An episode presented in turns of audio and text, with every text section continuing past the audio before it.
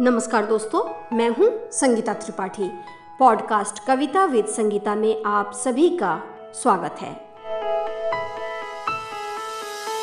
दोस्तों, आज मैं लेकर आई हूं जाने माने रचनाकार बसंत त्रिपाठी जी की लिखी हुई कविता।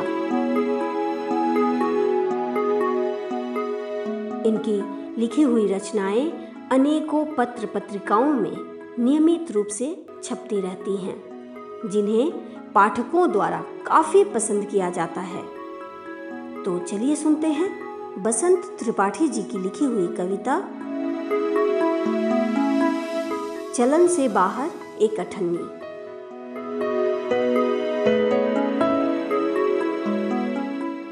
अठन्नी मत कहो मुझे, मैं एक पैसे का 50 गुना हूँ, रुपये का ठीक आधा।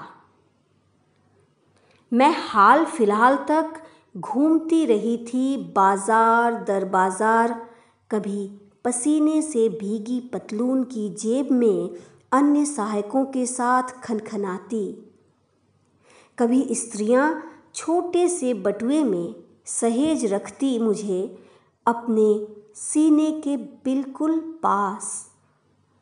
वह गमक, वह खनक, वह गर्म स्पर्श और धड़कन अब भी घुमड़ घुमड़ उठती है। हाथों हाथों से होते हुए मैं अंतिम बार तुम्हारे पास आई और तुम्हारी ही होकर रह गई।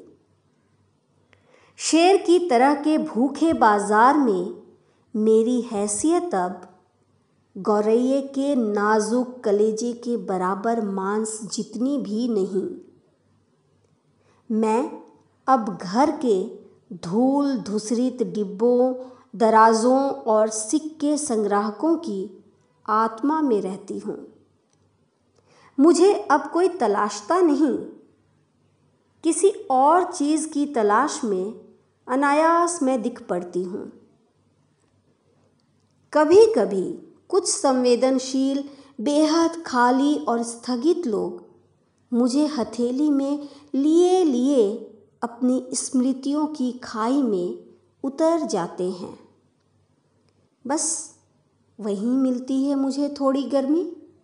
हालांकि मैं उदास भी हो जाती हूँ, यह सोचते हुए कि यदि मेरा मुझ पर अधिकार होता तो न जाने कितने काम मैं और कर पाती। लेकिन अब तो मैं हर तरह के काम से चुकी हुई हूँ। तुम मत रखो मुझे अपने पास, हो सके तो मुझे सौंप दो उन खदानों को जिनसे निकाली गई धातु से मैं ढाली गई। मुझे चांदनी से भीगे आसमान में उछाल दो, मेरी उदास चमक सौंप दो दुधिया चांद को। मुझे चक्के की तरह चलने दो इस गोल पृथ्वी की सतह पर। हो सकता है कि इन व्यर्थ के कामों में ही निकल आए जीवन की कोई अचिन्ह सार्थकता।